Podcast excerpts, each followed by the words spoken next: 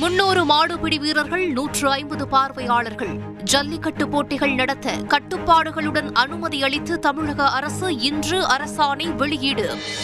Booster dose தடுப்பூசி செலுத்தும் பணியை இன்று துவக்கி வைத்தார் முதல்வர் ஸ்டாலின். சுகாதார பணியாளர்கள் முன்கள பணியாளர்களுக்கு முன்னுரிமை. ஜனவரி இருபதாம் தேதி தொடங்க இருந்த பல்கலைக்கழக தேர்வுகள் அனைத்தும் ஒத்திவைப்பு. கொரோனா தாக்கத்தை பொறுத்து பின்னர் தேதி அறிவிக்கப்படும் என அமைச்சர் பொன்முடி இன்று தகவல். தமிழகத்தில் பதினோரு மருத்துவக் கல்லூரிகளை நாளை மறுநாள் துவக்கி வைக்கிறார் பிரதமர் மோடி. செம்மொழி தமிழாய்வு மத்திய நிறுவனத்தின் புதிய வளாகத்தையும் தொடங்கி வைப்பதாக பிரதமர் அலுவலகம் இன்று தகவல். பிரதமரின் பாதுகாப்பு குளறுபடி விவகாரத்தில் விசாரணை குழு அமைப்பு. ஓய்வு பெற்ற நீதிபதி தலைமையில் இன்று குழு அமைத்தது உச்சநீதிமன்றம்.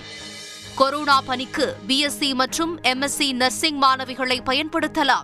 மாநில அரசுகளுக்கு மத்திய சுகாதாரத்துறை இன்று அனுமதி. மத்திய பாதுகாப்புத்துறை அமைச்சர் ராஜ்நாத் சிங்கிற்கு கொரோனா. வீட்டில் தனிமைப்படுத்திக் கொண்டதாக இன்று தகவல். டெல்லியில் ஆயிரம் போலீசாருக்கு கொரோனா. சென்னையில் எழுபது போலீசாருக்கு கொரோனா. பெண் கூடுதல் ஆணையருக்கும் நோய் தொற்று என காவல்துறை இன்று தகவல்.